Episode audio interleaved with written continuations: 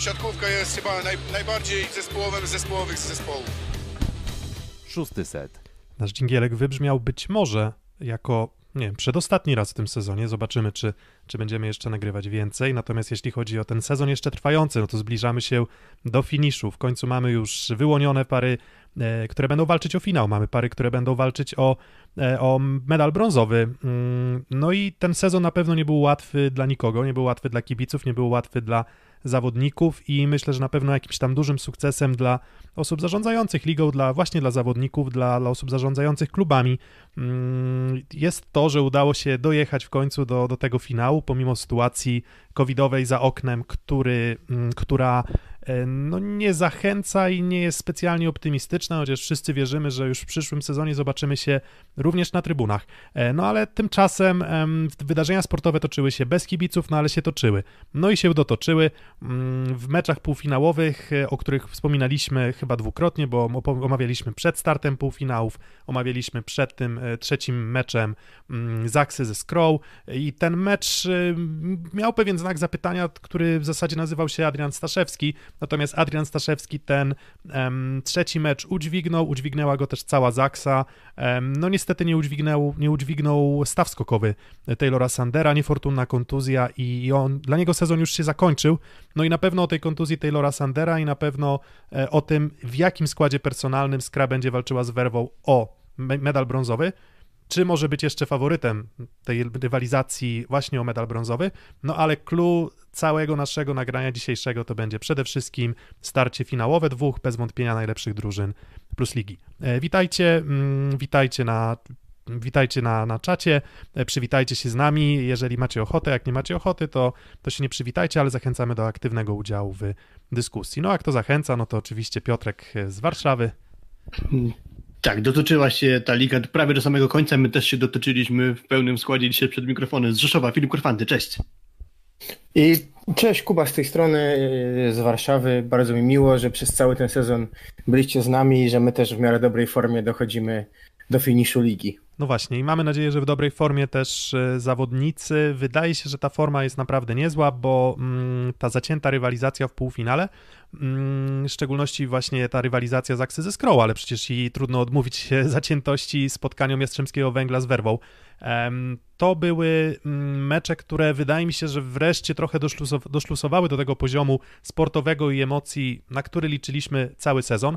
No ale zanim przejdziemy do tego starcia o brąz, to na naszym Instagramie po meczu e, Zaksy ze Skrow wygranym 3 do 0 w niedzielę też chwileczkę porozmawialiśmy, no ale jeszcze sobie przypomnijmy chwilę, mm, chwilę ten mecz. Mecz wydawałoby się po wyniku bez historii, no ale nie wiemy do końca, co by się wydarzyło, gdyby no nie ten pierwszy set, w którym Skra miała swoje szanse, no bo tam set zakończył się 23 e, małymi punktami zdobytymi przez Skrę, 25 oczywiście Zaksa, no ale gdybym jednak miał powiedzieć, no to to chyba jednak e, prymat udowodniony i wydawało się, że patrząc po twarzach zawodników Zaksy po wygranym spotkaniu, to raczej była to ulga niż specjalnie wielka radość.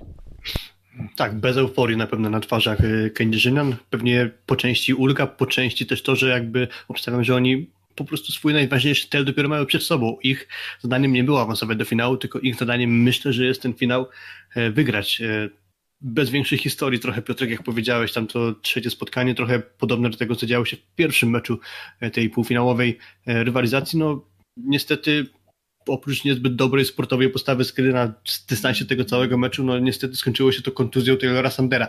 Mm, czy uważamy, że ta kontuzja miała jakieś znaczenie, to tylko przypomnimy trzeci set, 5 do 2 e, dla mm, Zachsy i wtedy schodzi Taylor Sander. Myślicie, że to było jeszcze jakieś ważne mm, wydarzenie tego spotkania, czy raczej zmierzało wszystko ku końcowi dla Zachsy w trzech setach? E, wiesz co, no chyba zmierzało do końcowi w trzech setach. Znaczy chyba ważniejszym punktem był e, pierwszy set, kiedy widać było po Zaksie ogromną nerwowość. Widać było po zagraniach na przykład Śliwki dużą nerwowość, bo tak, Kiwka która zazwyczaj mu wchodzi, idzie w aut. Druga piłka po wybloku do podbicia, ok, za boiska, ale na wysokości siatki, on rzuca na drugą stronę. Mm, więc widać było tą dużą nerwowość. Na pewno pomógł e, tutaj podwójne odbicie łamacza pomogło, no bo gdzieś byśmy szli na kontrę po 23 nie wiadomo jakby się to skończyło, a, a w pierwszy set padł ich łupem, w drugi już odjazd przy zagrywkach znowu Semeniuka. Mm, e, potem Petkowicz, e, pamiętamy tą bombę i tą piękną akcję, myślę, że akcję półfinałów, kiedy zagrywa bardzo mocno. Petkowicz Staszewski przyjmuje na ile no, nad siebie, leci poza boisko, Ben wystawia jedną ręką i z drugiej linii atakuje Semeniu, gdzieś punkt zwrotny, no i ten trzeci set chyba już byłby bez historii. Um, oczywiście pewnie to też był jakiś cios mentalny dla Skry, ale, ale na pewno ta kontuzja nie miała, nie miała takiego wielkiego wpływu, jak mogłoby się wydawać, nie wiem, suchego opisu w prasie. Tak, no gdybyśmy się, mm, powiedzmy, gdyby ta kontuzja wydarzyła się w sytuacji, w której byłoby, nie wiem, 1-1 i, i, ta, i ta taka, powiedzmy, wajcha, to wahadło przechyliłoby się trochę mocniej w stronę skry, natomiast no tutaj i pierwszy, i drugi set, no jednak e, no Zaksa była zasłużonym zwycięzcą tych dwóch setów i wtedy no, trudno mi wskazywać na Taylora Sandera i na jego kontuzję jako na jakiś problem, szczególnie, że zaznaczmy, mm, zaznaczmy jeszcze jedną rzecz, Taylor Sander nie był jakoś specjalnie nachalnie wykorzystywany przez Grzegorza Łomacza. Mm, cały sezon nie był, natomiast w tym secie, w tych, w tych, tych dwóch setach to w zasadzie, jeżeli dobrze pamiętam, tylko 9 ataków w dwóch setach, więc z jakiegoś powodu go omijał. Mm, dyspozycja zdrowotna Taylora Sandera poza tym stawem skokowym ponoć też nie była na najwyższym poziomie. E, ponoć nie do końca wszystko było ok z jego zdrowiem, więc, więc wydaje mi się, że Łomacz trochę z premedytacją go omijał. E, no ale cóż, no nie ma e, Taylora Sandera i Taylora Sandera już nie będzie do końca sezonu. Wszyscy zastanawialiśmy się, gdzie jest Milan Katic. E, no a Milan Katic ma dość poważną kontuzję mięśni brzucha i jego w tym sezonie i w tym starciu o brązowe medale, bo już tak możemy, myślę, bardzo płynnie przejść mm, i zacząć od, tych, od, tych, od tych zmagań o brąz, też nie zobaczymy. Więc y, bardzo, bardzo duży sprawdzian, taka siatkarska matura dla Mikołaja Sawickiego. To jest zawodnik rocznik 99, 22 e, lata w tym roku, już nie, nie wiem, czy skończył, czy nie skończył, trudno mi powiedzieć, nie ma to większego znaczenia. Natomiast rocznikowe 22 lata, do tej pory dwa sezony, dwa sezony spędzone na zapleczu, a w tym sezonie mówimy o tylko 18 atakach, jakie on wykonał przez cały sezon. W zasadzie grał no tak. tylko i wyłącznie Sander, Katic i Ebadipur. Mm, no i właśnie, i teraz... I teraz... 18, 18 ataków w lidze, jeszcze 9 w Lidze Mistrzów. O właśnie, no właśnie, to jest tak, tak, więc te 9 myślę, że nie robi jakiejś rewolucji, natomiast może się okazać, że w tym jednym meczu z Werwą e, Mikołaj Sawicki, jeżeli no, będzie otrzymywał, no powiedzmy w miarę równo piłek jak pozostali skrzydłowi, no to on może ten swój dorobek podwoić, tak? Może na dystansie całej rywalizacji nawet i, i potroić. Mm, trudno powiedzieć w zasadzie, co Mikołaj Sawicki też potrafi, no bo on wydaje się być tutaj tym elementem być może kluczowym dla skry, bo wiemy, jakie skra ma atuty, mówiliśmy o nich, ale pytanie właśnie też, no otwarte do słuchaczy, otwarte do Was. Czy para Ebadipur Sawicki, szczególnie gdy będzie musiała się mierzyć z blokiem Piotra Nowakowskiego, Andrzeja Wrony, którzy są w bardzo dobrej formie, no to pytanie, czy on będzie w stanie to udźwignąć. Na poziomie pierwszej ligi było przyzwoicie. Dokładnie, ale poziom pierwszej ligi to trochę co innego niż granie o medal plus ligi, więc to jest jakby podstawowa sprawa, ten brak doświadczenia jest znaczący.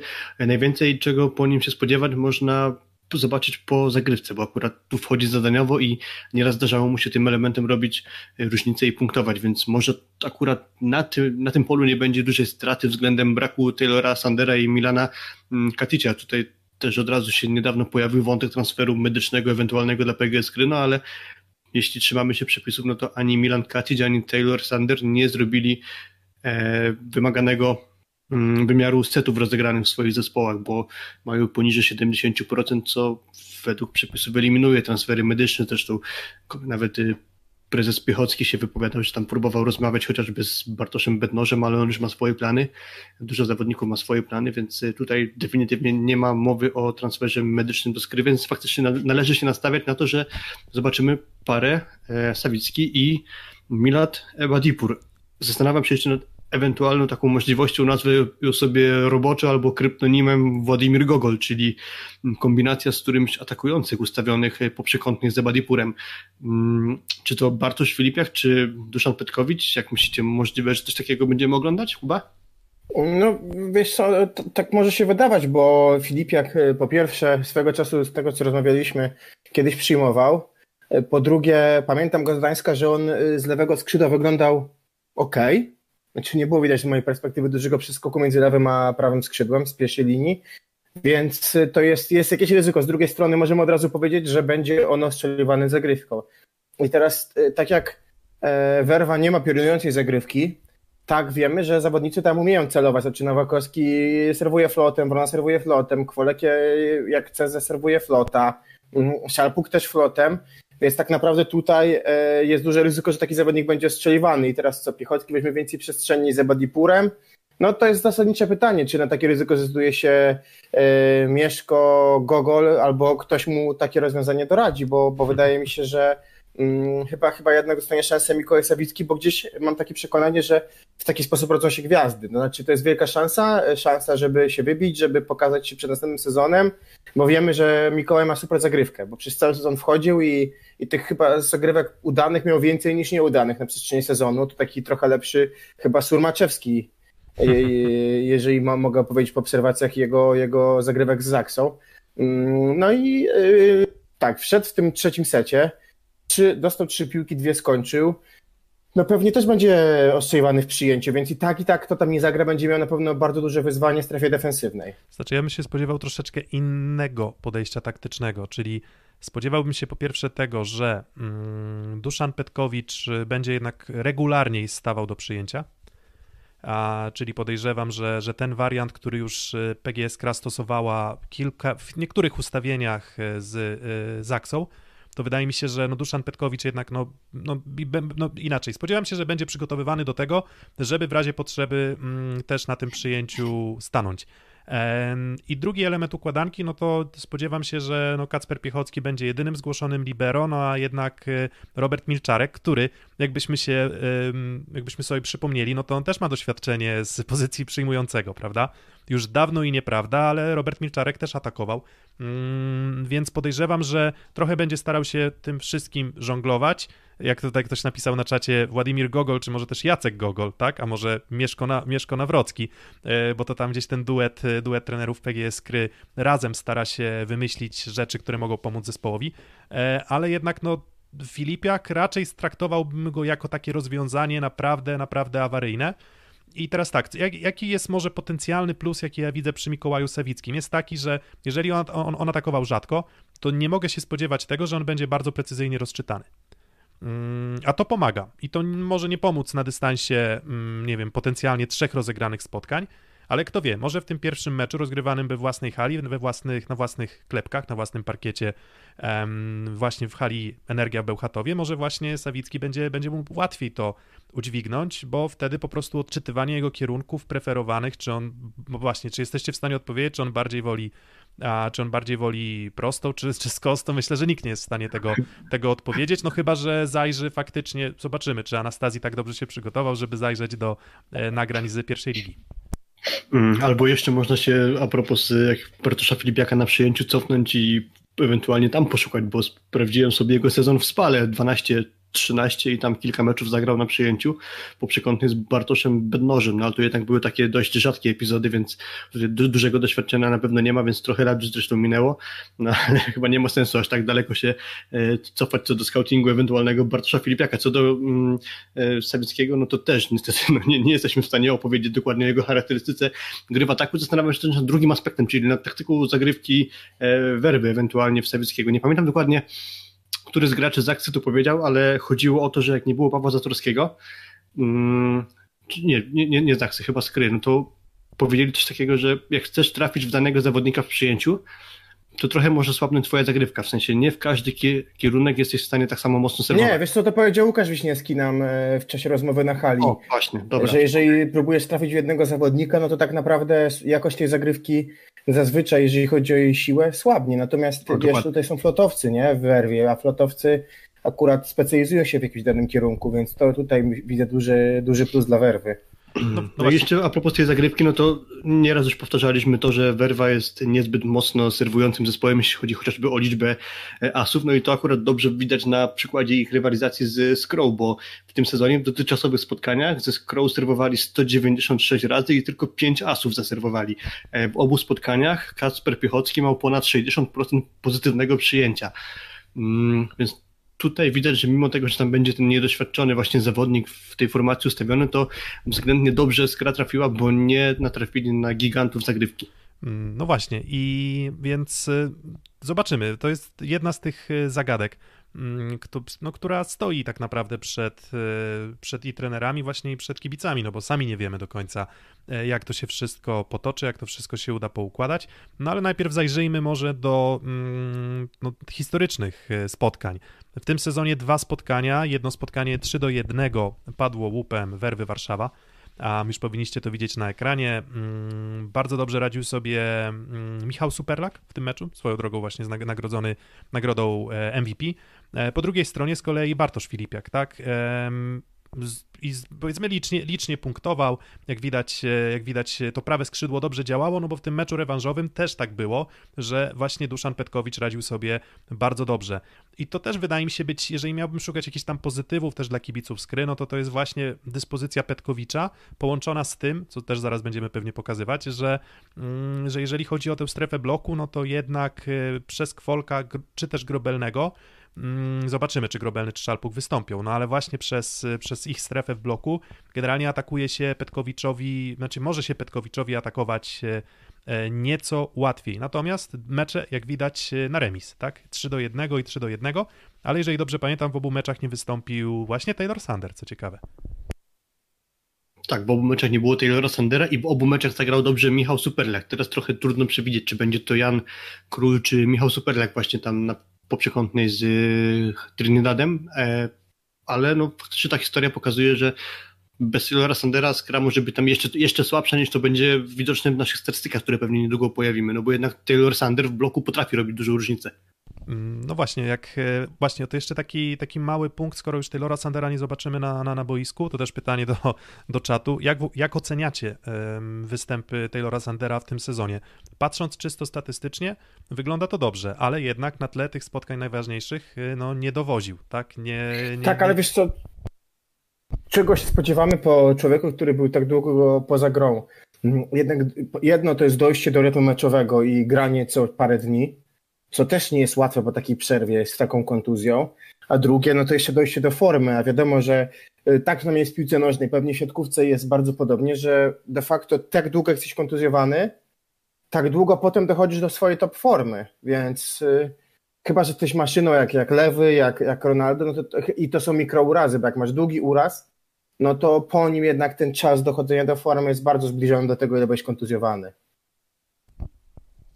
Filip, jakie jest twoje zdanie na temat Taylora Sandera, bo mówię, no ja, ja właśnie to jest, pyta- bo tam do, dobre pytanie gdzieś tam padło na Twitterze, e, czy to jest rozczarowanie, czy to jest, czy to są oczekiwania, które zostały przewyższone, czy może jednak jest, był to, no nie wiem, występy w tym sezonie na miarę oczekiwań, też czego, czego spodziewaliśmy się? Nazwałbym go lekkim rozczarowaniem, ponieważ nie robił różnicy w meczach najważniejszych, z najmocniejszymi rywalami, e, czyli nie był takim game changerem, a można się tego było spodziewać. Przy czym oczywiście ciężko mieć takie stuprocentowe w jego kierunku zarzuty, no bo znamy historię z kontuzją, no nie jest łatwo e, po takiej kontuzji wrócić i od razu robić różnicę w meczach najlepszymi, no ale jeśli ocenimy ten transfer bardziej z perspektywy klubu niż gry samego zawodnika, no to być może można było zainwestować pieniądze innego akurat zawodnika. Mm, no właśnie, no i ten, ten taki trochę ryzykowny manewr z Taylorem Sanderem chyba jednak się do końca nie, nie, nie, nie powiódł, tak?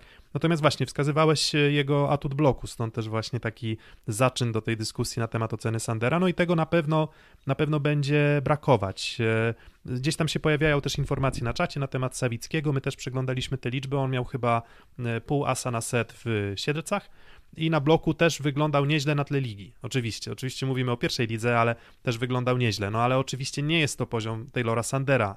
Szczególnie, że właśnie to, co mnie osobiście trochę zaskoczyło, jeśli chodzi o ocenę Amerykanina, e, że, mm, że właśnie jego blok e, działał bardzo dobrze. W sensie on właśnie e, więcej dawał czasem zagrywką i, i blokiem w tych meczach najważniejszych niż niż w samej rywalizacji. No ale dobra, niż samej rywalizacji o najwyższe cele. Mm, dobra, statystyki, tak? No to oczywiście przyjrzymy się też, będziemy tak porównywać, oczywiście um, pozycja po pozycji.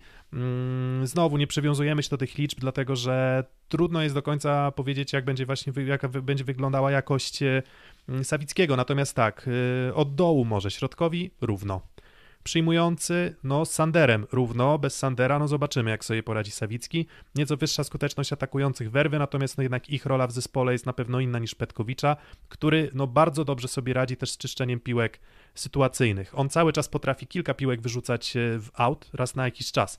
Przynajmniej. To są takie momenty, w których e, no, gdzieś brakuje mu precyzji. Natomiast co do zasady jest zawodnikiem, który no też, no myślę, że no, zagrywka też na pewno jego atutem jest. 120 km na godzinę potrafi zaserwować, jest takie fajne określenie, klub 120, no to on na pewno do tego klubu na zagrywce dołącza. W ofensywie, no na pewno te liczby nie pokazują całości obrazu, ale tak, środek, myślicie, że to jest y, wiarygodna ocena? Nowakowski równa się Bieniek i Kłos równa się Wrona w tym sezonie?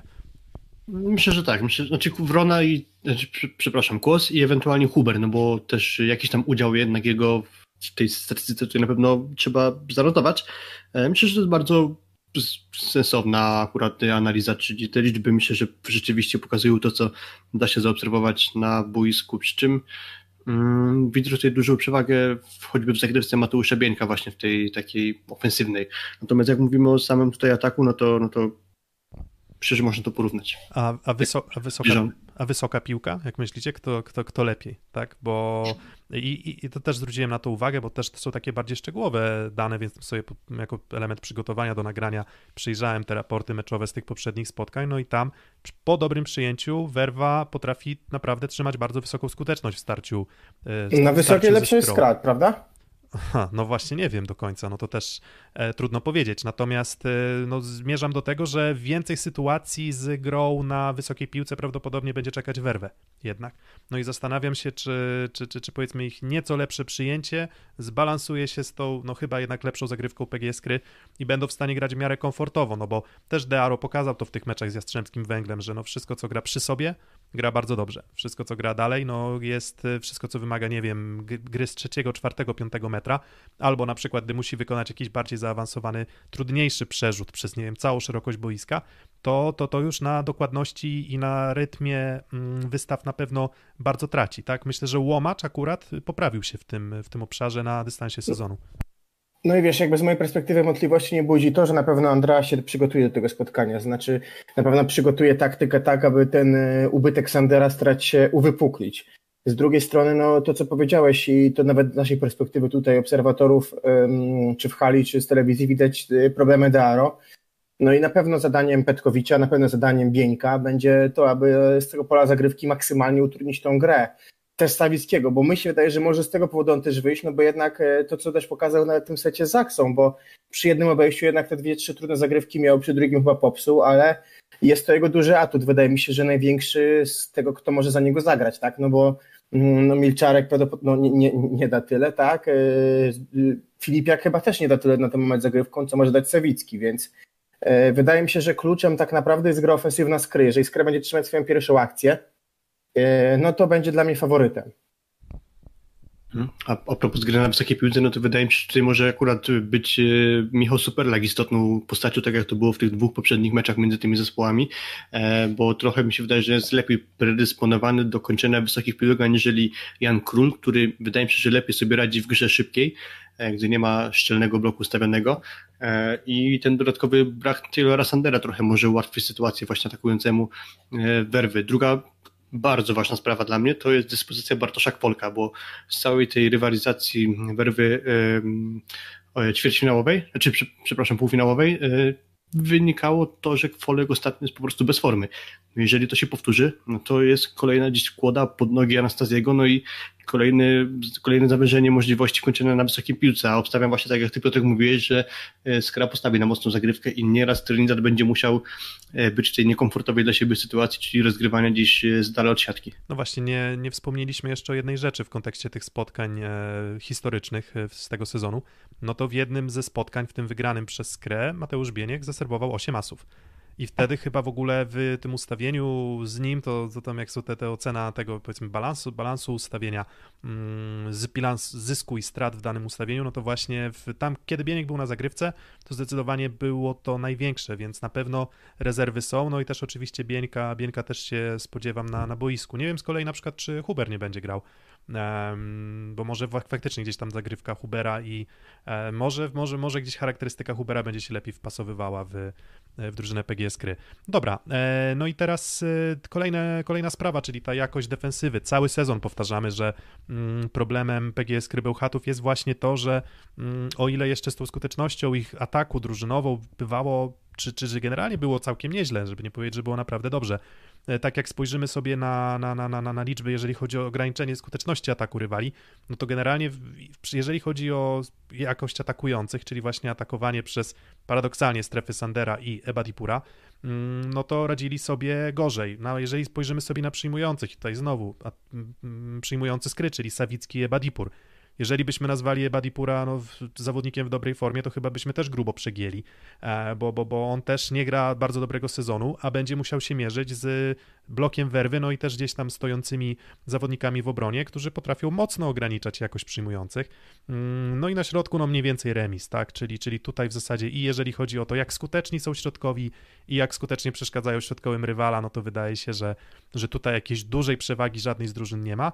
Natomiast no Werwa jest chyba drużyną lepiej defensywnie zorientowaną, no i też y, ma na pewno lepszy blok w tym sezonie. To, to na pewno i też y, te mecze ostatnie skryt pokazują, że mimo wszystko trochę lepiej funkcjonuje gra blogobrona, bo to nawet na tle Zachce dało się zauważyć, ale pamiętam, że na dystansie całego sezonu, czyli większej liczby meczów, zwykle to, co wypunktowywaliśmy jako coś, co nie działa, to jest właśnie gra blok obrona i to pewnie przełożyło się na statystyki, ale w ostatnich czasach mi się wydaje, że tu trochę poprawie to uległo, tylko że i tak uważam, że w werwie te aspekty wyglądają trochę lepiej.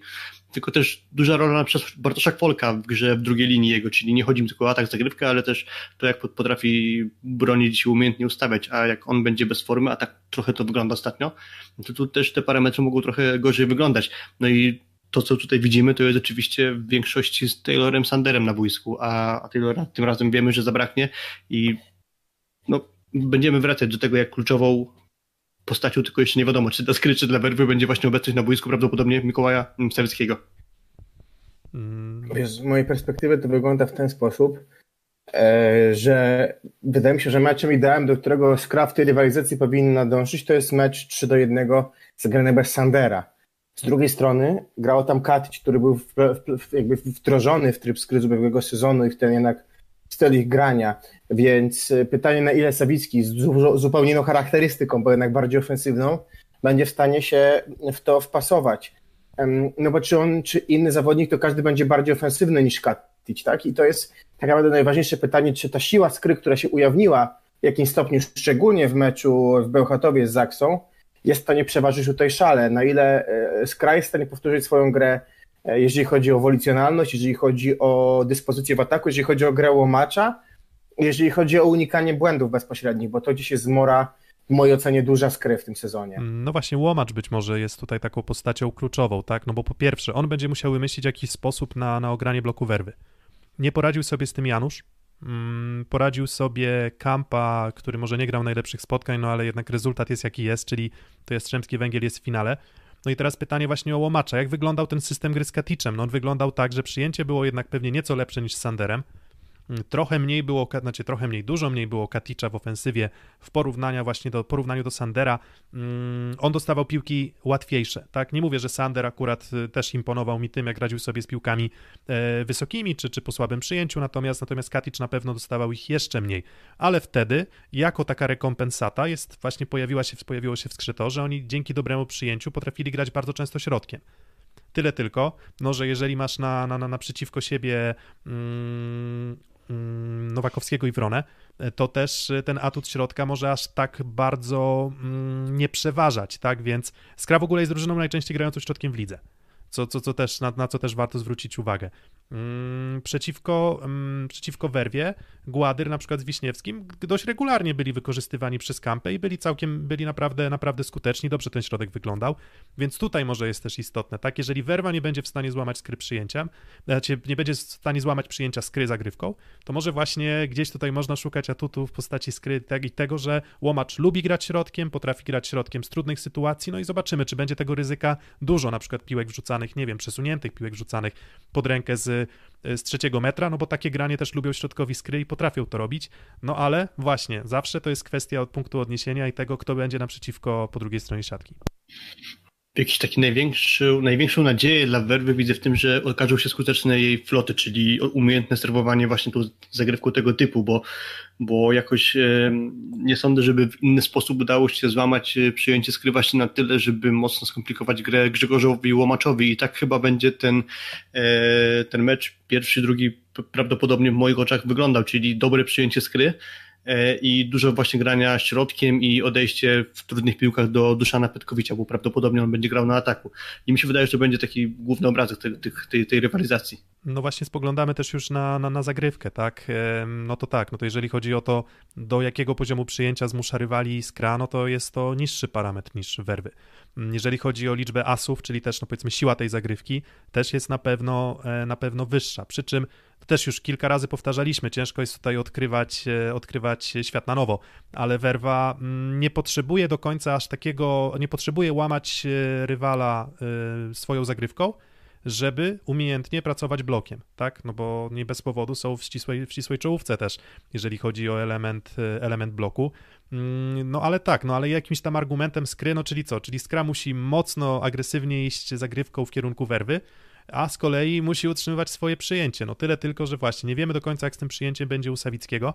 Um, no i niestety obok jest Libero, który nie jest najpewniejszym punktem, no czyli jednak e, Kasper Piechocki nie jest... Chociaż trzeba powiedzieć, tak. że dobre mecze Kaspra ostatnio, tak mi się wydaje. No ja też, też jeżeli miałbym, jeżeli miałbym oceniać, też uważam, że jest to, jest to niezła forma i naprawdę, naprawdę dobre mecze na tle no, rywali dobrze zagrywających, czyli, czyli właśnie Zaksy, tak? No tak. Zaksy i, i, no i Resowi zresztą, Resowi, Resowi zresztą też, chociaż tam akurat te mecze z Resowi aż takie dobre nie były, ale tak, no więc no, szukamy gdzieś tych punktów, szukamy gdzieś tych punktów yy, zaczepienia.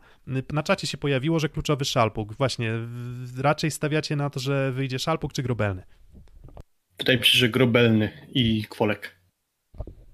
Grobelny na pewno.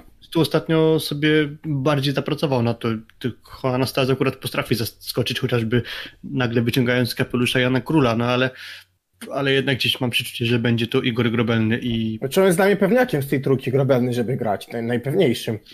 Chyba, że w ogóle do totalnego szoku dla mnie dojdzie, czyli na ławce zacznie Kwolek, który w tym ostatnim spotkaniu ze Strzębiem wyglądał dramatycznie. I to jak patrzyło się na niego po tym, jak opuścił boisko, no to był dość niemiły obrazek, bo, bo widać było no, nie tę minę u tego zawodnika.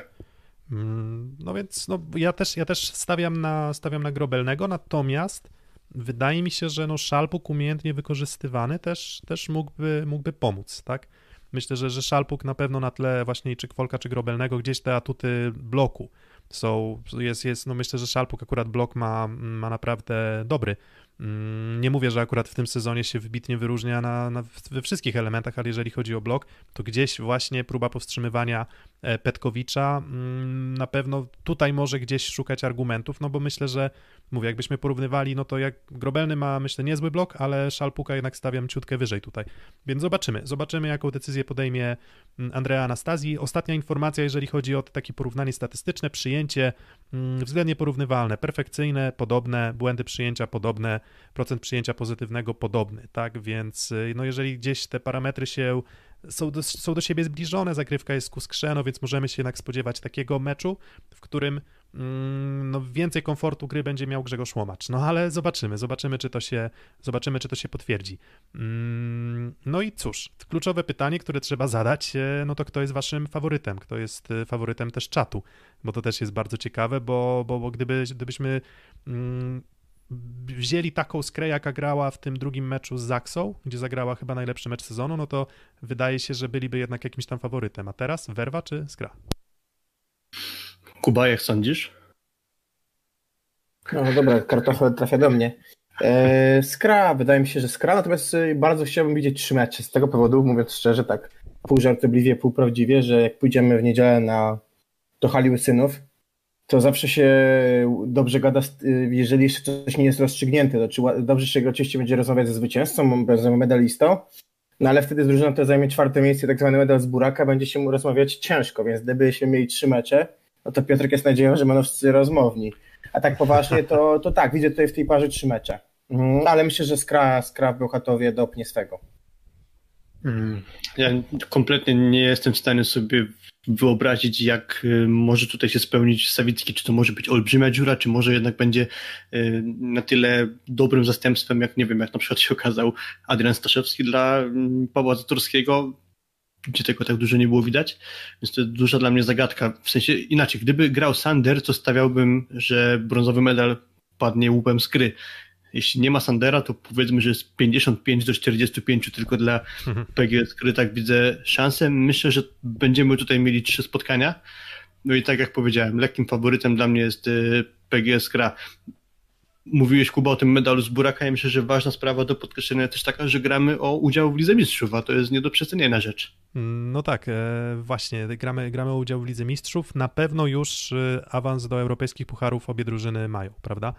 E, Tak. Czyli, e, czyli no ten puchar challenge, no ale cóż, no puchar challenge, no to to jest taki dopust boży chyba dla... Puchar pocieszenia? Chyba, i to, jest, i to jest chyba za mocne określenie pucharu Tak, wiesz co, pocieszenia. ja, myślę, ja myślę, że wiesz, że jak e, księgowi w klubach patrzą na Puchar Challenge, no to akurat specjalnego pocieszy, wiesz, takiego uczucia pocieszenia i radości w nich nie ma.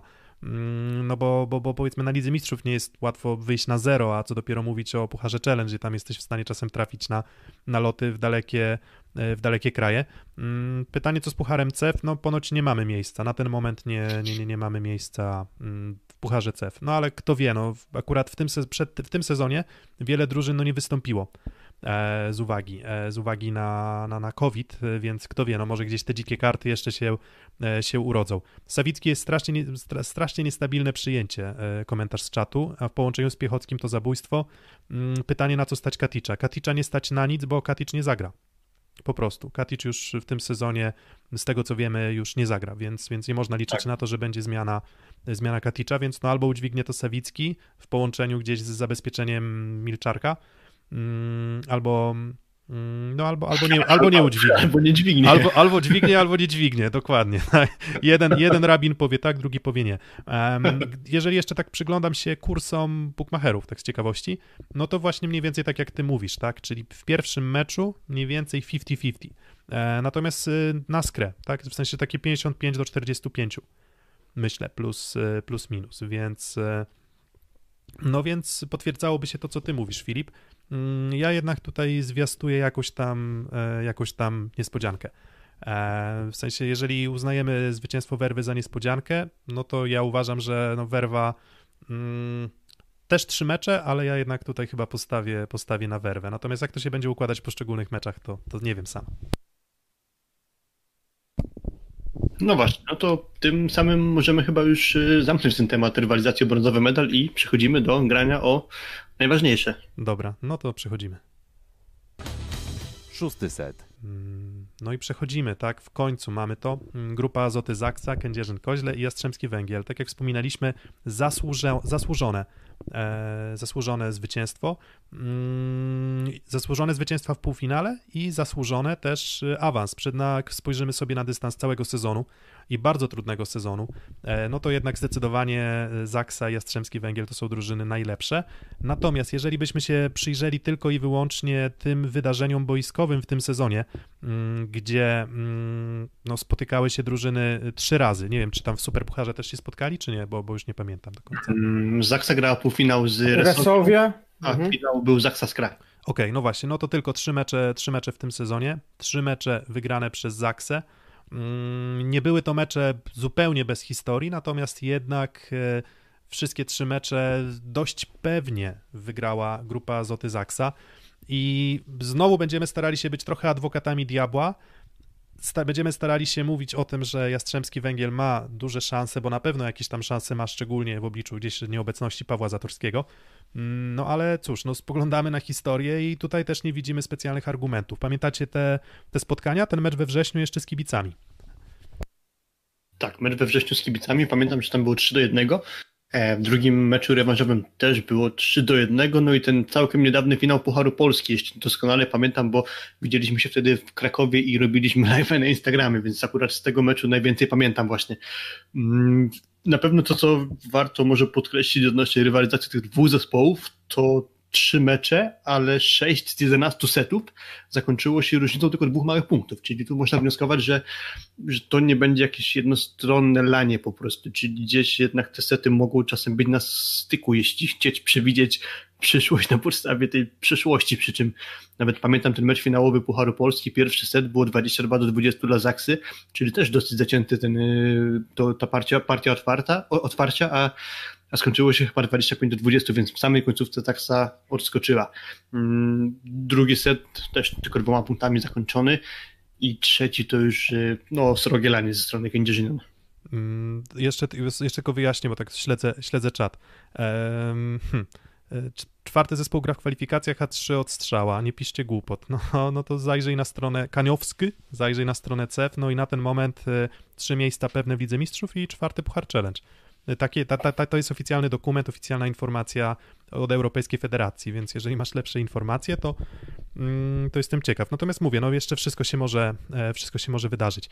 Mm, no tak, te mecze bardzo równe i nawet ten Puchar Polski, tak, e, mm, no trzeci set demolka, tak, tutaj Zaksa e, no po prostu pokazała ten swój najwyższy poziom mistrzowski i nie byli w stanie Jastrzębianie temu sprostać i dla mnie całość tych wszystkich spotkań, czy tych wyników, na które patrzę i też jak sobie porównuję, no to jest to, że jeżeli Zaksa zagra na tym swoim poziomie najwyższym, to moim zdaniem punktu zaczepienia nie ma. Natomiast pytanie, czy, czy przy nieobecności Zatorskiego, no i teraz tak, też nie wiem, czy Zatorski jest większą luką, czy Sander, myślę, że Zatorski, e, to, to przy nieobecności Zatorskiego ten dystans się zmniejsza.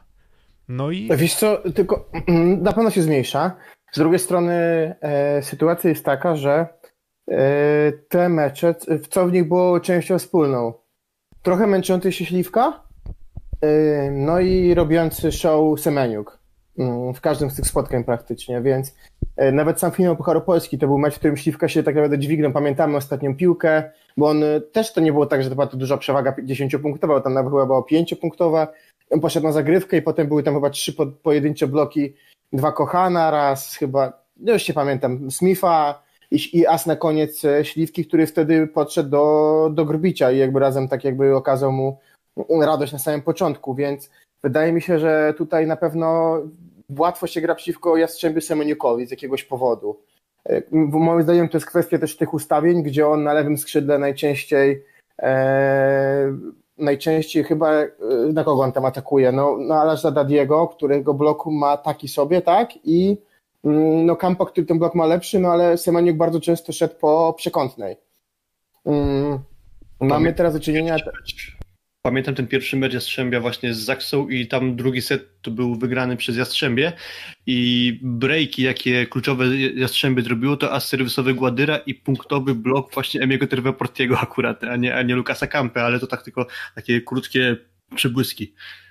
Mm. No właśnie, i, i tylko jak jeszcze może dokończę swoją myśl, e, to moja myśl jest tutaj taka, że e, wydaje mi się, że mając na uwadze, jaki rodzaj środkowych ma Jastrzębie, znaczy e, środkowych, którzy są bardzo dobrzy ofensywnie, a w tym bloku troszeczkę są gorsi, no to moim zdaniem bardzo mocno będzie stawiał na równy rozkład ataku jednak Toniutti, bo gdzieś w meczach z Chrom trochę unikał Kaczmarka, a tutaj moim zdaniem, tak jak w tych poprzednich meczach, będzie bardzo równa dystrybucja tego grania, tak?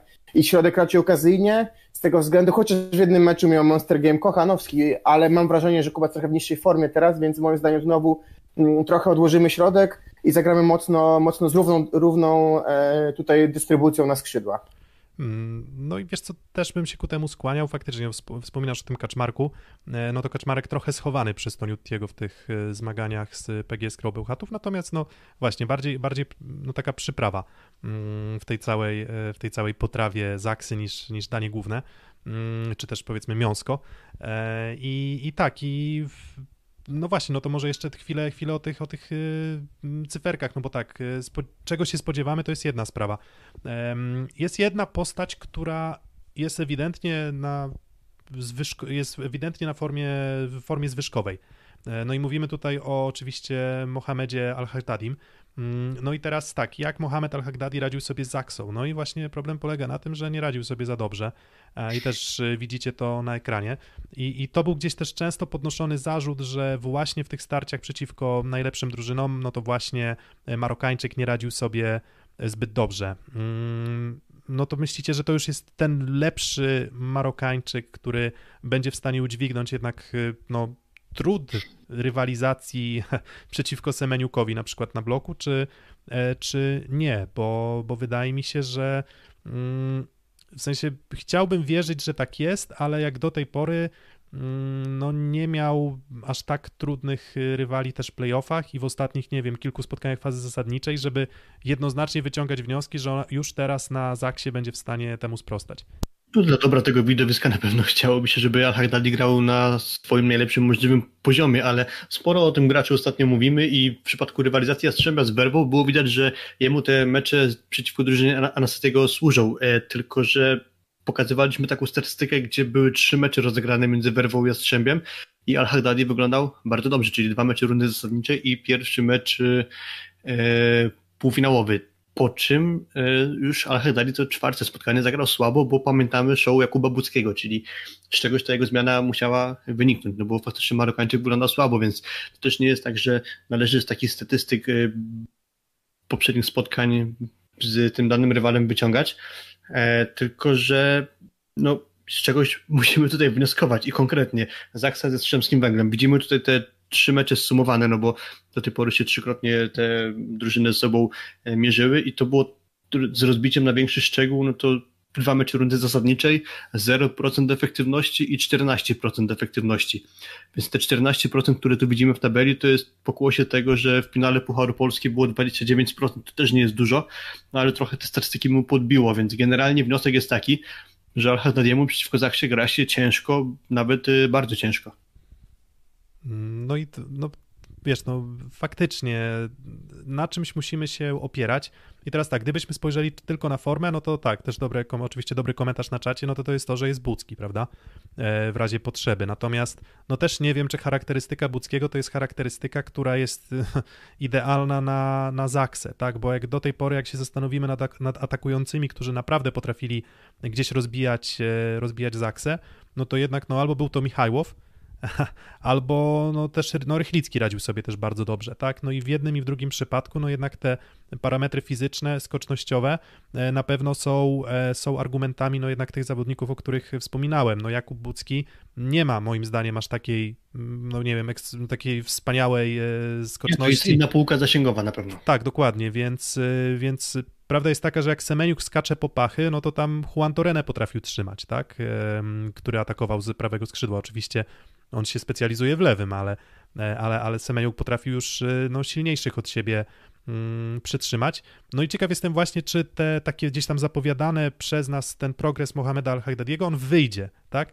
No bo gdzieś mamy początek sezonu i te mecze z Zaksą nie działało. No to teraz, jeżeli jego nie będzie, no to obawiam się, że patrząc na, oczywiście teraz przechodzimy do e, kolejnych, e, kolejnych liczb. Jeśli, jeśli, tylko pozwolisz, to o Al-Haddadi mam taką myśl, że on ma łatwość w atakowaniu do prostej. Po prostej zwykle broni libero. Nie będzie Pawła Zatorskiego, więc może będzie mu służyć ten kierunek. Tutaj widzę jakiś taki zalążek dobrej jego gry, czyli właśnie wykorzystywanie strzelania po, po prostej i i tam jest trudno bronić, bo piłka leci najkrócej i zwykle jest najmocniejszy atak, więc brak Pawła Zatorskiego tu może akurat doskwierać Zachsie w kontekście zatrzymywania Marokańczyka. No właśnie i dlaczego Marokańczyk jest, jest kluczowy? Dlatego, że mm, ani, nie, nie, ani Szymura, ani Fornal, ani Luati w tym sezonie nie, no nie imponują wybitną grą w ofensywie, bo ja nie chcę mówić, że bo tutaj też łatwo jest spać w taką paranoję, że to są zawodnicy, którzy, nie wiem, bardzo odstają. No nie, nie odstają, bo myślę, że na, na tle ligi cały czas mówimy o no, dość skutecznym e, lewym skrzydle, e, ale no jednak je, czy, czy w ogóle można mówić o tym, że czy w ogóle można rywalizować z Zaksą, jeżeli nie masz no albo armat na skrzydłach, albo bardzo takiej ułożonej gry, która jest skuteczna w każdej ze stref. Mm, bo obawiam się, że jeżeli faktycznie Al-Haghdadi czy atakujący, bo Al-Haghdadi łamane na Bucki nie dźwignął mm, te, te, tego poziomu gry, e, no to, to to wszystkiego środkiem kampa nie, nie pchnie, prawda? Mm, a, nas, na, na A jesteśmy przekonani, że nie wróci w ogóle. Kto nie wróci? Paweł nie wróci na żaden ze spotkań? Jesteśmy o tym przekonani?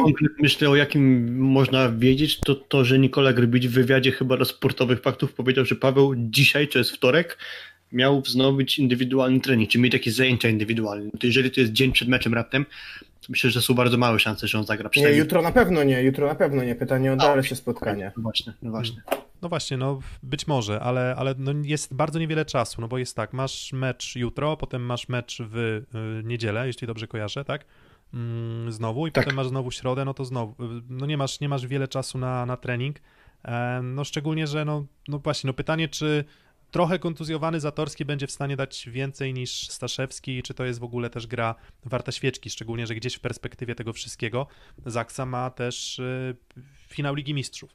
No i właśnie, to też takie pytanie pod dyskusję, czy gdybyście mieli wybierać, to wolelibyście, nie wiem, gdzieś tam Zatorskiego wyciskać, żeby, mm, no powiedzmy, maksimum jego zdrowia, żeby zdobyć złoto plus ligi, czy może jednak dać mu spokojnie czas na dojście do siebie, no bo nawet jeżeli to będzie srebro, no to czy to będzie katastrofa Zaksy, no można by powiedzieć, że na dystansie całego sezonu, patrząc na ich formę, ich poziom gry, na pewno trochę tak, ale no pytanie, co jest priorytetem, tak? No, Ja myślę, że taka szansa wygrania Ligi Mistrzów może się już szybko nie powtórzyć, więc gdyby to ode mnie zależało, to rzuciłbym wszystkie ręce na pokład ten, który gdzieś tam płynie w kierunku właśnie wygrania Champions League. Mm, No i Kuba, Champions League czy, czy Plus Liga, co jest, co jest ważniejsze? Potrójna korona. A no właśnie, no bo potrójna korona, no tak, ja też, też gdzieś tam o tym wspominałem. Trochę że... nie widzę, wiesz, trochę nie widzę, tak, ty wspominałeś o tym, że to będzie no jedna z wi- niewiele drużyn, tak? Zenit cztery razy, Friedrichshafen, tak? I... Mm, Paryż, Paryż i Modena, tak? W, a, no właśnie, no to, no, to, no 2001. to mamy do czynienia z do historii, absolutnie też do polskiej siatkówki historii, no bo to będzie gdzieś tam najlepszy sezon w historii, gdzieś przebicie wszystkich lat z kryzys wlazłym, tak? Więc już można zastanawiać się, czy to nie jest, skoro mamy awans do finału bez organizacji Final Four, ale nie o tym, no bez, bez zwycięstwa w lidze tego nie ma i myślę, że nikt nie myśli o Lidze Mistrzów, bo mamy tak, do Ligi Mistrzów będzie minimum 10 dni przygotowań, minimum. E, Myślę, że jeżeli chodzi o wypoczynek, jeżeli chodzi o jakieś mikrourazy ich kurowanie, no to nie ma problemu. Czy sam Zatorski nie będzie chciał wystąpić? Na pewno, bo pamiętajmy też, że prawdopodobnie to jego ostatnie występy w drużynie, tak? Więc e, też tutaj pewnie jest inna zupełnie, zupełnie motywacja. Okej, wiadomo, w tle igrzyska pewnie nie chcemy przedobrzyć, Natomiast wydaje mi się, że no, jeżeli, te, jeżeli wróci do treningów, no to myślę, że mecz za tydzień jest możliwy. No, nie, nie chcę spekulować, natomiast y, to, co chyba też mówiliśmy już na naszym live po meczu ze Skrom, to dodatkowe treningi z Staszewskim pomogły. Pomogły, bo pewnie grali trening w czwartek, pewnie mieli trening w piątek i w sobotę, tak? A może w piątek i sobotę tylko. No to teraz znowu mamy dwa dni na pewno trening po meczu, e, więc wydaje mi się, że z tej perspektywy każdy dzień kolejny pomaga, a Grbić, tak jak mówi w wywiadzie, który Filip cytował, daliśmy Staszewskiego do linii przyjęcia, bo przyjmuje prawdopodobnie pewnie w ocenie Grbicia najlepiej chyba ze wszystkich przyjmujących. Samym, mówimy o samej e, fazie przyjęcia, tak? E, chciał dać szansę Banachowi, jeżeli chodzi o instynkty obronne, ale Banach ewidentnie nie dźwignął tego emocjonalnie, tego spotkania, więc cały mecz został Staszewski. No i po meczu e, ze Skrom możemy powiedzieć, że w obronie on też wyglądał lepiej, tak? Więc y, nie była to moim zdaniem dziura na tyle, żeby popsuć pierwszą akcję Zaksy. A pamiętajmy, że przy y, grze na kontrze, no to okej, oczywiście bardzo istotna jest rola libero, ale znamy dużo sytuacji, w których w, Zaksie, nie wiem, to bronił to Toniutti po przekładny atak, tak? Wystawiał y, śliwkę Semeniukowi albo na odwrót, tak? Albo Smith do Kaczmarka i tak dalej, tak? Więc wydaje mi się, że tutaj mm, Staszewski meczem ze Skromą na pewno pokazał, że do tej roli się już przygotował, jeżeli chodzi o mental, jeżeli chodzi o naw- nawyki w przyjęciu, a obrona wiadomo, nie jest kwestią tylko libero. Oczywiście, znowu już kończąc mój długi wywód, Grbiś powiedział też, że Śliwka i, i Zatorski grają latami ze sobą i to są no, jakby, wiesz, już nawyki, że tak powiem, w pamięci, jakby automatyzmy. Tak, tutaj tego nie ma, ale myślę, że przy całej jednak sile Zaksy, no to, no to ten, ten brak w miarę się udało zatuszować na ten moment. Mhm. Tak, parę argumentów padło typu właśnie zdobycie potrójnej korony, czy tak właściwie tak jak ktoś po, poprawił, można nawet powiedzieć poczwórnej korony, no bo jeszcze Zaksa dzierży w, w swych dłoniach Superpuchar Polski, ale to już takie mniej znaczące mm, trofeum. W każdym razie przedtem powiedziałem, że zrzuciłbym raczej wszystkie siły Pawła Zatorskiego na finał Ligi Mistrzów, przy czym dla mnie brak Pawła Zatorskiego w rywalizacji z Jastrzębiem nie równa się porażce w finale, bo i tak sądzę, że Zaksa mimo braku właśnie Pawła będzie liderem, y, y, mm, y, faworytem tego, tego finałowego mm, starcia. I odnośnie jeszcze, m, może trochę z mojej strony kończąc wątek Pawła, to jeszcze taką ciekawą rzecz jakby ze spraw poza technicznych powiedział Łukasz Kaczmarek w wyglądzie dla Jezu, co ja gadam dzisiaj, nie w wyglądzie, tylko w wywiadzie dla e, przeglądu sportowego. W pewnym sensie brakowało nam na boisku Pawła Zatorskiego, ale bardziej jeśli chodzi o względy mentalne, bo Zati jest naszym motorem napędowym, więc to też jest taki argument jakby mm, na korzyść Pawła Zatorskiego już poza stricte sportowy. No mielibyśmy spotkanie na pewno dwóch najlepszych e, libero mm, jest no dwóch na, na pewno naj, naj, no, najlepszych libero w lidze w tym sezonie. E, no a tak to będziemy mogli obserwować, jak Popiwczak sobie poradzi w swoim pierwszym starciu o mm, złoto. Trochę też o tej historii może jeszcze mm, za chwilę, za chwilę porozmawiamy. Najpierw jeszcze tylko omówimy te atuty, atuty sportowe. Mm, Natomiast, e, no cóż, mm, Kuba, to właśnie też ciekawe, bo to mnie tak trochę zaintrygowało. Ty mówiłeś o tym śliwce, który radził sobie e, nieco gorzej. No to z czego to wynika? Myślisz, że może właśnie z Popiwczaka, który gdzieś tam, wiesz, uwija się w obronie i generalnie Tak, stanie... tak. pod- Mhm. po- bo, bo, Myślę, że tak może być. Wiesz co, bo, bo mam wrażenie, że Semeniuk jednak w tej parze jest zawodnikiem bardziej siłowym. W sensie- Zdecydowanie, wiesz, myślę, że masz dużo racji, bo tak, zwróć uwagę na, na sposób gry y, Śliwki. Jeżeli on jest na prawym skrzydle, dostaje piłkę do, y, do prawego ataku i najczęściej albo idzie po bloku, albo idzie po prostej. Mm, Jeżeli chodzi o lewe skrzydło, to on często, jeżeli atakujesz po przekątnej, to dlatego, że nie dochodzi środkowy. I to jest często sytuacja i pewnie też tak będzie w tej parze, bo, bo tak jak mówię, Gładyr i Wiśniewski nie są moim zdaniem najszybszymi środkowymi, Eee, więc będzie to wykorzystywał, ale tam często stoi Popiwczak, tak? Więc to jest ta kwestia tutaj moim zdaniem bardzo, bardzo ciekawa, tak? Jeżeli chodzi o tę sytuację, więc yy, nie mogę się doczekać, bo, bo wydaje mi się, że mm, gdzieś tam brak Zatorskiego pewnie od drużyny się zbliżają, tak? Natomiast y, z drugiej strony y, zastanawiam się, na, na ile będzie swoją jakość gry umiał utrzymać Jastrzębie, bo wiesz, nie mam takiego przekonania po półfinałach, że oni trzymali jakość gry przez długi czas. Oni bardzo falowali i widzieliśmy to i w hali Ursynów wspólnie na żywo i widzieliśmy to jeszcze bardziej w pierwszym meczu w Jastrzębiu. A te falowania, no, no jeżeli Zaksa wróci do stabilizacji, bo też mam poczucie, że w parze półfinałowej oni też momentami falowali, znaczy falowali na pewno w Bełchatowie i falowali w pierwszych setach obu spotkań e, w Kędzierzynie, e, no to jeżeli nie, oni wrócą do swojej średniej, a jeszcze będzie dalej falować, bo tak falowały cały sezon, no to te falowanie mogą być dla nich niebezpieczne. No właśnie, jeżeli prawda jest taka, że z Zaksą cholernie ciężko robi się breakpointy. Bardzo trudno zdobywa się punkty przy własnej zagrywce, bo w zasadzie mm, jak, nie, jak Zaksy nie uszkodzisz e, zagrywką na tyle, żeby gdzieś musieli ratować się, no nie wiem, albo przebiciem za darmo, albo właśnie gdzieś nie wpuszczą asa bezpośrednio, no to te breakpointy robi się bardzo ciężko. Jeżeli Jastrzębski Węgiel gdzieś utkwiłby w... Jeżeli z Zaksą utkwisz w jednym ustawieniu, i stracisz, będziesz miał na przykład, nie wiem, 5 punktów straty do odrobienia, no to co, no to pamiętacie sytuacje, w których, nie wiem, Zaksa wypuściłaby, nie wiem, 5-6 punktów przewagi w tym sezonie? No wiadomo, pewnie jakbyśmy się przyjrzeli dokładnie, to może, ale Coś to, tam z Zenitem takiego działo na pewno. ale to na pewno, ale to na pewno nie jest reguła. No i ze Skrą, nie? Yy, trzeci set w Bełchatowie. A tak, 23-21 Zaksa prowadziła. Tak, no ale to nie było 5 punktów, prawda? Czy No tak, 6, racja. więc, więc, więc Nie, mówię, było więc, czte, cztery albo trzy nawet, nie no pamiętam właśnie, no było. właśnie, więc, więc Ale nieważne. Więc to jest na pewno bardzo duży, na pewno jest to bardzo duży atut Zaksy, um, no bo nie dość, no bo to trochę, trochę tak, tak też działa siatkówka, tak, no jeżeli stracisz punkty y, przy zagrywce rywala, a no wystarczy, że Semeniuk pójdzie na zagrywkę i zagra trzy asy po linii, tak, tak jak było w Pucharze Polski, pamiętacie przecież, że, że tam wybierał sobie prostą i tłukł po prostej, piłka wpadała i w zasadzie przyjmujący przy takich sytuacjach, no nie był w stanie zrobić mm, nie był w stanie zrobić nic, e, no to jeżeli no, mm, gdzieś wydaje mi się, że no, chociaż wiecie, no z drugiej strony jakbym miał szuk szukać argumentów po stronie Jastrzębskiego Węgla, no to Gładyr też potrafił pójść w starciu z Zaksą i jednego seta wygrać. Mm, Tyle tylko, że znowu, no zagrywka e, rozchwiany element i, i, no i na dłuższą metę myślę, że dość porównywalnie obie drużyny zagrywają, no a jednak jakieś tam atuty inne widzę, widzę w Zaksie. Mm, Na pewno widać na przestrzeni sezonu, że Jastrzębie dużo więcej zagrywek e, psuje.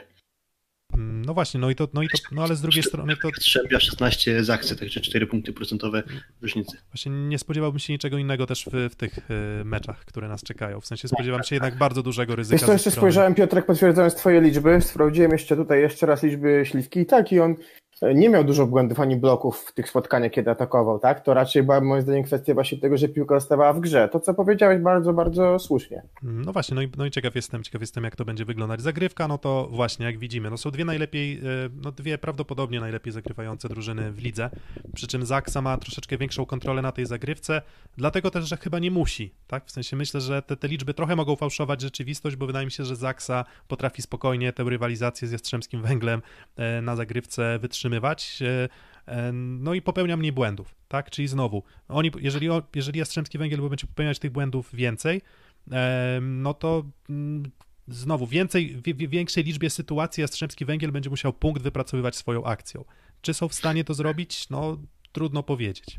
Przypomniał mi się mecz finałowy Pucharu Polski między tymi ekipami i sprawa zagrywki, czyli Zachsa tam zrobiła chyba 7 asów serwisowych, z czego podkreślaliśmy, że bodajże 5 z nich to były zagrywki celowane do linii bocznej w którejś strefie. Jest bardzo trudne do przyjęcia, właściwie często są nie do przyjęcia. Więc tu jeśli Zachsa będzie chciała deryzykować i postawić na twardą zagrywkę, to na pewno mają odpowiednie argumenty, żeby tym elementem tutaj przeważyć i ten Puchar Polski to doskonale pokazał. No i teraz jeszcze tak, jeszcze zanim ten, zanim tak już przejdziemy do pewnie luźnej dyskusji w odrobinę o, o, o też o powiedzmy, nie wiem, no perspektywie na, na nasze typy i perspektywie, co się może wydarzyć w tym finale, no to jeszcze ostatnia rzecz, czyli przyjęcie. No obie drużyny mają przyjęcie bardzo dobre. Hmm, czyli to jest starcie i dobrego przyjęcia, i, i, i, bardzo dobrej zagrywki, tak? Zaksa oczywiście może mieć trochę większe problemy, biorąc pod uwagę, że nie ma Zatorskiego, e, no ale na dłuższą metę wydaje mi się, że Mm, że, że większy problem tutaj widzę w tym, że Śliwka i Semeniuk prawdopodobnie będą, czy, czy już teraz, no muszą kryć troszeczkę większy obszar boiska, co no nie pomaga. To tak jak ty, Filip, chyba w tym naszym live na Instagramie wspominałeś o tym, że no jeżeli wyrzucisz zagrywką zawodnika bliżej środka, no to czasem nie jest tak łatwo już się zebrać wtedy do no, wygodnego hmm. ataku w, no, ze skrzydła. Tak, konkretnie w przypadku Olka Śliwki ten argument podnosiłem właśnie, że jeśli go przytrzymają zagrywką bliżej środka boiska, no to jego głównym atutem jest atak na szybkiej piłce, chociaż na wysokiej też sobie radzi, ale jednak jego chyba takim naturalnym środowiskiem jest e, szybka piłka, no to trochę może mu to utrudnić, czyli e, większa liczba przyjęć blisko strefy środkowej boiska. A w kontekście jeszcze przyjęcia to jest dla mnie ciekawe, bo też jedno to przerzuciłem przed chwilą okiem. W dwóch pierwszych meczach, które trwały cztery sety, mm, Zaksa nie wybierała szczególnie unikania Popiwczaka, bo miał bardzo podobną liczbę przyjęcia jak Szymura, Lueti lub Fornal, jeżeli grali.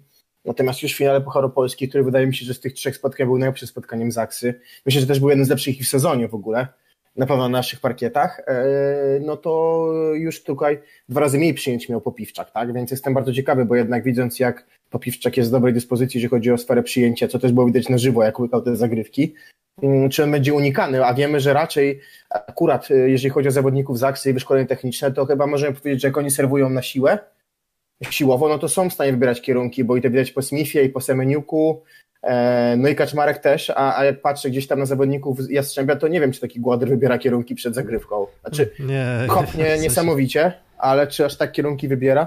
Nie, myślę, myślę, że nie. No i myślę, że to, to jakiś tam atut też z jeśli chodzi o wybór, e, wybór zawodników czy konkretnych stref. No tylko właśnie, no Jastrzębie nie jest też łatwe do złamania, tak? Więc ominiesz Popiwczaka, no i cóż, no i właśnie to, to gdzie, gdzie, gdzie Zaksa będzie celowała, jeśli chodzi o, o, o zagrywkę. Jeżeli nie Popiwczak, e, to co, to... W... Ja myślę, że jeśli będzie grał Tomasz Fornal, to on będzie tym najczęściej przyjmujący. No ja właśnie jakoś mam wrażenie, że jednak, e, jednak ten drugi partner w przyjęciu, w sensie mam wrażenie, że Szymurę trochę katowała Zaksa E, w tych, tych, tych starciach, jeżeli, jeżeli pamiętam i wydaje mi się, że no jeżeli Szymura wyjdzie, a trudno powiedzieć, no bo Luati się bardzo dobrze zaprezentował w tym półfinale mm, z Warszawą, mm, no to, ale ja jednak myślę, że no raczej już, raczej tam bym szukał um, gdzieś, gdzieś tego zagrożenia. E, kontekście jeszcze Rafała Szymury, w ogóle Luatiego i całej formacji Jastrzębia, ja mam takie wrażenie, że do tej pory w tych y, meczach Jastrzębskiego Węgla trochę nie zdarzyło się tak, żeby jednocześnie ponadprzeciętny mecz zagrali obaj przyjmujący, czyli niezależnie czy to był Luati, czy Szymura, czy Fornal, to zawsze dobrze grał maksymalnie jeden z nich, a o drugim można powiedzieć, że był takim co najwyżej dopełnieniem drużyny. I zastanawiam się, czy teraz dojdzie do takiej sytuacji, a wypada, żeby już teraz doszło w końcu do tego, żeby super mecz zagrali obaj przyjmujący. Mm, no właśnie, tylko czy potrafią? czy no, potrafią... no, właśnie, i rywal na pewno tego nie ułatwia. Tak, no właśnie, czy, czy potrafią i czy to też, no znowu, czy jakbyśmy nie szukali tego, no to czy, czy Zaksa no nie, nie, nie próbuje jednak e, zabić jednego przyjmującego, prawda? E, zawsze w, w drużynie, więc e, No zobaczymy, zobaczymy jak to będzie wszystko wyglądać i mm, zanim jeszcze przejdziemy do typów, no to mm, wypada wspomnieć, że jest to pierwszy finał Jastrzębskiego Węgla od 11 lat. Um, jeżeli dobrze pamiętam, sezon 2009-2010, e, z tego co tam nasz, nasz mały research Dokładnie. robiliśmy. Um, no i też, finał plus ligi w historii, e, piąty finał plus w historii e, Jastrzębskiego Węgla. tak, no właśnie i Jastrzębski Węgiel, tak, mistrzostwo w 2004 roku, um, zwycię, zwycięstwo w finale przeciwko PZU AZS-owi Olsztyn w trzech meczach, no a niestety Jastrzębski Węgiel miał tak, że mm, oni zawsze byli mm, gdzieś w okolicy czołówki, że, albo nawet można powiedzieć, że byli w ścisłej czołówce, ale niestety najpierw trafili na okres hegemonii PGS Kry i tam wtedy od, przegrywali w finale.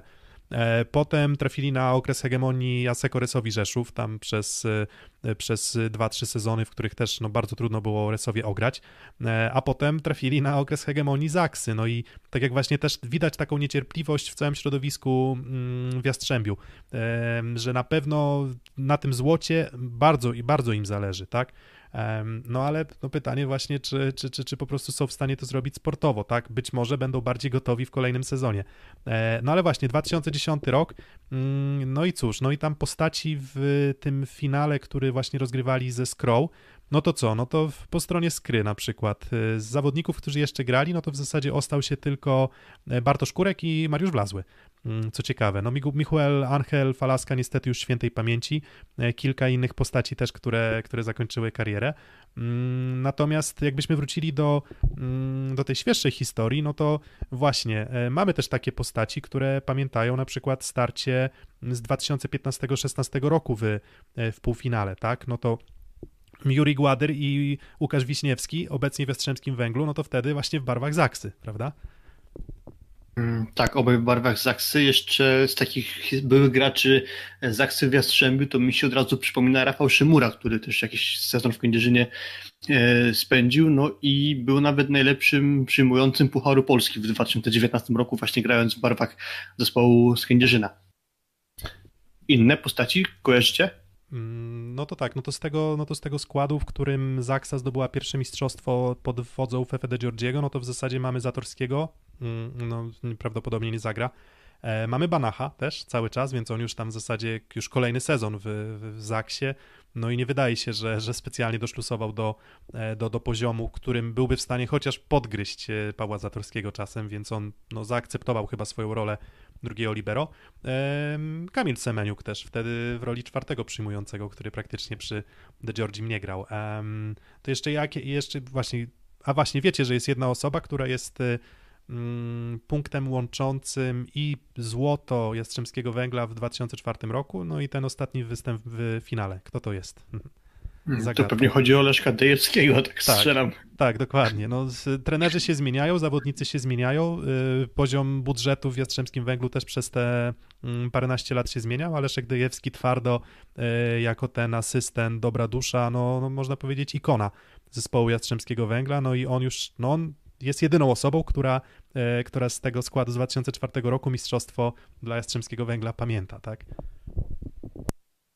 Mówiłeś o tych zawodnikach z Zaksy, którzy zdobywali mistrzostwo jeszcze w sezonie 15-16, czyli w tym pierwszym dla Georgiego, no to nie wiem, czy wymieniłeś Krzyżka Rejno, chyba nie. E, Nie, właśnie jeszcze, jeszcze Krzysztof Rejnon i, i no i cóż, no ale to też pokazuje, wiecie, w siatkówce mm, sytuacje, w których, nie wiem, jeden zawodnik spędza 4-5 sezonów w drużynach są bardzo rzadkie.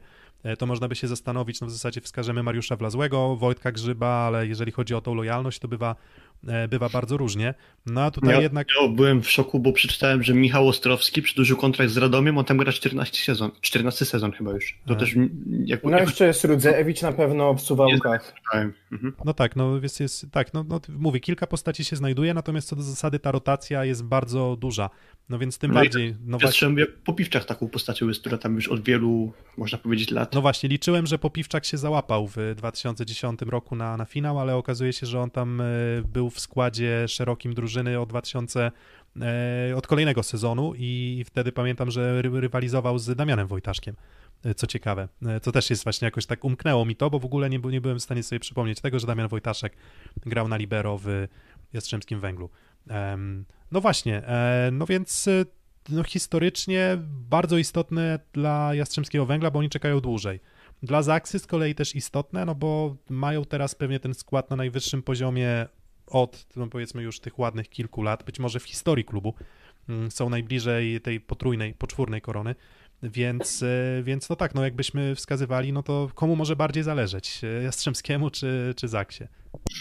No na pewno nie powiedziałbym, że jest nasycona sukcesami, bo to w sporcie pewnie nigdy nie ma miejsca, no ale na pewno mogą być bardziej nasyceni aniżeli gracze właśnie Jastrzębskiego Węgla, czy w ogóle klub po prostu, bo, bo to już nawet nie tyle chodzi o pojedynczych zawodników, co po prostu o historię jakby zapełniania klubowej gabloty, bo Jastrzębski Węgiel fakt finał ostatni 2009-2010, ale też w 2010 roku ostatnie wygrane trofeum, czyli Puchar Polski. 11 lat czekania na wygranie czegoś po prostu. I, i w sumie jak bardzo jest to odległy czas, w pewnym sensie mogą świadczyć postaci, które mm, jeszcze grają, a wiele z nich już nie gra, czyli do tej pory aktywni gracze Jastrzębia to Łomacz, Judin, Czarnowski, Sobala i Sebastian Pęcherz, Zaczynamy ciekawostkę o Sebastianie Pęcherzu? No możemy dać, tak, no ale to w zasadzie no nie jest to kluczowe chyba dla, dla dyskusji, ale tak, no Sebastian Pęcherz... Historia tego gracza, nie? No właśnie, no to, to, no, no, no to opowiadaj, no bo on do Izraela pojechał swego czasu, żeby grać tam w siatkówkę chyba na, liczył, że na jeden sezon, a został trochę na dłużej. Mm, tak, tak. Jak kojarzycie Sebastiana Pęcherza, to Sebastian Pęcherz już nie nazywa się Sebastian Pęcherz, tylko przyjął nazwisko swojej izraelskiej żony, e, czyli nie wiem jak to przeczytać, ale Dewasz chyba. Tak. Do... Dawasz. Sebastian Dewasz teraz się nazywa, właśnie były przyjmujący Jastrzębskiego Węgla. 10 lat temu podpisał kontrakt z e, Hapoelem Kwarsaba. Mm, przyjął obywatelstwo izraelskie, w zeszłym roku obywatelstwo sportowe zmienił, więc e, w 2020 roku mija jego karencja, będzie mógł zadebiutować w reprezentacji Izraela. Fakt, że ma już chyba 36 lat, więc może jakaś długa kariera reprezentacyjnego nie czeka, ale, ale właśnie no, poukładał sobie życie w Izraelu i całkiem mu się widać chyba tam podoba, skoro został tam już na 10 lat. Szósty set uczy i bawi. Widzicie, możecie się nawet dowiedzieć o tym, co się działo z zawodnikami, którzy już nazwisko właśnie tak jak się teraz nazywa Sebastian na, na, na czacie, jeśli ktoś dokładnie, nie, nie widział. Dokładnie. I jest to nazwisko panieńskiej jego żony, więc też taka nie, nie, nie szablonowa sytuacja, no ale, e, mhm. ale, ale może gdzieś tam już też się czuje może trochę bardziej e, elementem też kultury, mm, kultury Izraela. E, no właśnie, no i cóż, e, po tej jakże interesującej, ale myślę, że nie, faktycznie interesującej, bo takie sytuacje się nie zdarzają. Ja w ogóle Sebastiana Pęcherza pamiętam jako takiego mm, Marcina Walińskiego dawnych czasów. On zawsze gdzieś tam jako taki zawodnik e, bardzo solidny, bardzo solidny średniak i no i cieszę się, że ułożył sobie życie siatkarskie, życie po życiu w Plus Lidze po tym, jak zdobył srebrny medal Plus Ligi. No i teraz pytanie, czy Jastrzębski Węgiel jeżeli mówimy o tym, że jest trochę głodniejszy tego sukcesu, myślę, bo co do tego nie ma wątpliwości, no to czas na nasze typy, tak? No to e, do kogo ten gorący kartofel trafia? Hmm. No dobra, do mnie. Wiesz co, ja na przykład miałem bardzo, powiem szczerze, to co, coś takiego, co jest dla mnie takim mm, trochę zawsze pytaniem. Pamiętam reakcję graczy Jastrzębia po meczu z Pucharu Polski. Gładr wkurzony, gdzieś tam jakby drużyna nie była w stanie się na ten moment pogodzić z tym, że byli słabsi jakościowo od Zaksy, więc na pewno u nich ta motywacja i pewność siebie jest duża w Jastrzębiu, tak? Ale z drugiej strony do tej pory Zaksa karała każdego. I to tak bardzo mocno, tak? Jestem bardzo ciekaw teraz, na ile Jastrzębiu nie wyjdzie przemotywowany mm, troszeczkę jednak y, tym, tą, tą całą świadomością tego, o co grają, bo, bo gdzieś takie trochę ryzyko widzę. W przeciwieństwie do tego, gdzie gdzieś Zaksa wydaje mi się, że jednak trochę do tego swojego balansu już wróciła, bo i, i tu już nie jest nowym brak Pawła i ustabilizowana gra. No jestem bardzo ciekawy tego, jak potoczy się dzisiejszy mecz. Natomiast wydaje mi się, że jutro chyba wygra Zaksa. E, natomiast jestem bardzo ciekawy tego, co się wydarzy w niedzielę, bo myślę, że tam jest postawi wszystko na, na jedną kartę. E, a, a wiemy, jak dzisiaj dobrze grała Skra, stawiając wszystko na jedną kartę. E, więc tutaj może być, mogą być trzy mecze, mogą być trzy mecze, natomiast wydaje mi się, że mistrz, mistrz, mistrz jakby zostanie w Kędzierzynie też niejako naprawiając trochę sprawiedliwość dziejową za ubiegły sezon, gdzie, gdzie też byli najlepsi po fazie zasadniczej, a, a zabrakło chyba dwóch spotkań, tak, żeby, żeby przyznano medale. No właśnie, bo od sezonu 15-16 niezmiennie grupa Zoty Zaksa wygrywa rundę zasadniczą, czy też w zeszłym sezonie tę przerwaną rundę, no ale też byli pierwsi, tam ich przewaga raczej nie mm, pozbawiała jakichś tam złudzeń. E, Finalnie ostatnim, który przegrał finał w Zaksie był Gardini przecież, prawda? Z ówczesną skrą e, Piazzy, gdzie, gdzie rozpędzony Bodipur, yy, wyjeżdżający już z Polski Lisinacz i Bednosz, no, zagrali top. Mhm. Tak, to, to prawda. To prawda.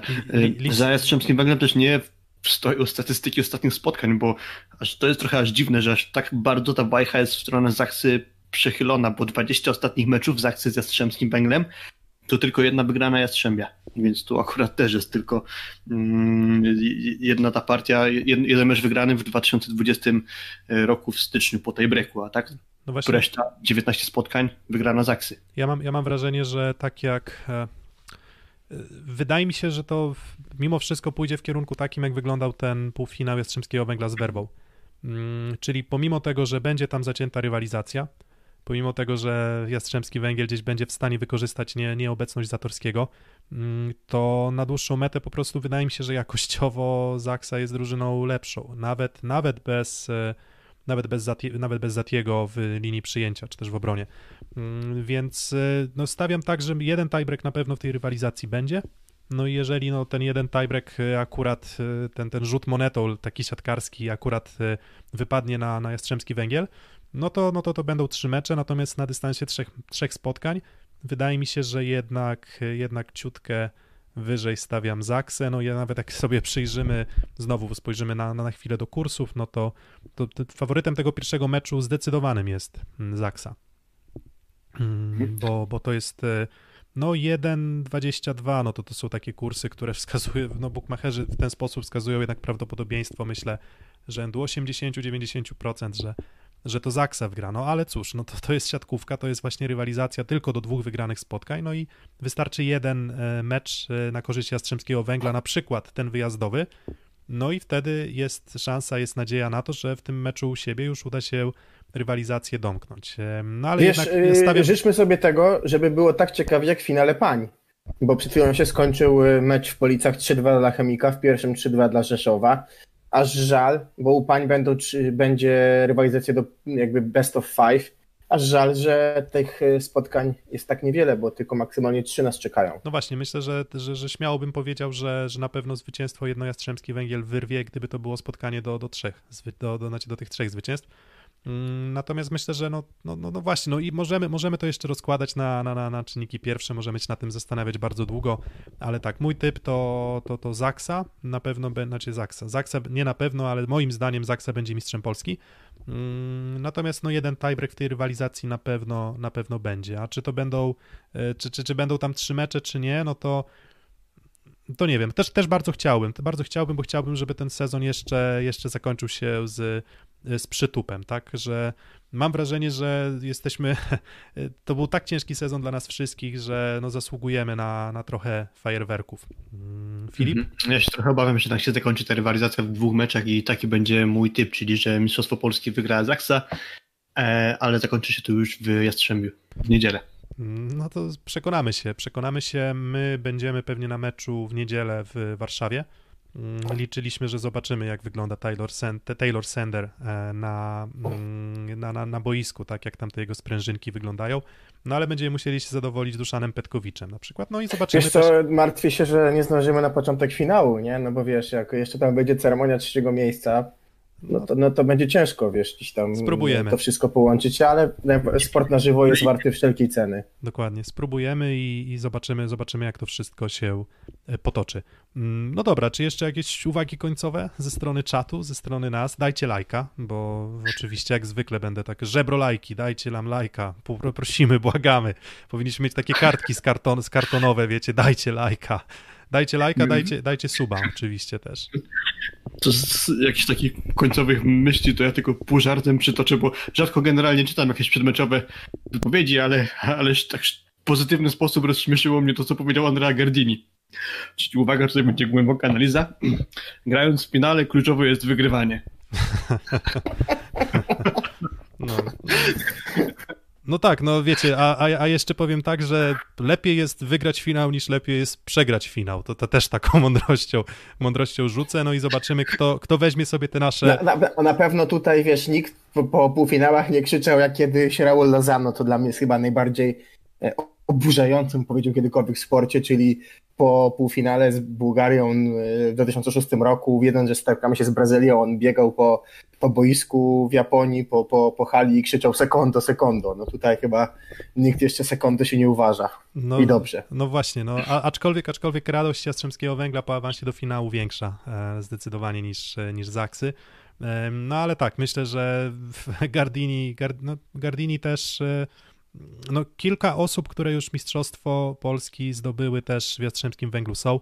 E, Są ludzie, którzy chcą udowodnić też e, mm, no, swojemu byłemu pracodawcy, że, że, że, że są w stanie z nimi rywalizować, są w stanie z nimi wygrywać. E, No dobra, tutaj kończymy, tu stawiamy kropeczkę. Mm, Cieszymy się, że jesteście z nami, cieszymy się, że tak licznie, mm, tak licznie słuchacie nas i tak licznie dzielicie się i, i generalnie już osiągnęliśmy jakiś tam bardzo satysfakcjonujący nas, ale jeszcze oczywiście nie nasz sufit, mamy nadzieję. Podzielcie się ze znajomymi. No i cóż, e, siadajcie w mm, siadajcie jutro przed telewizory, siadajcie w weekend i delektujcie się tymi spotkaniami, no bo cóż, to jest ostatni akcent sezonu e, 2020-2021, a potem trzeba będzie czekać aż do października.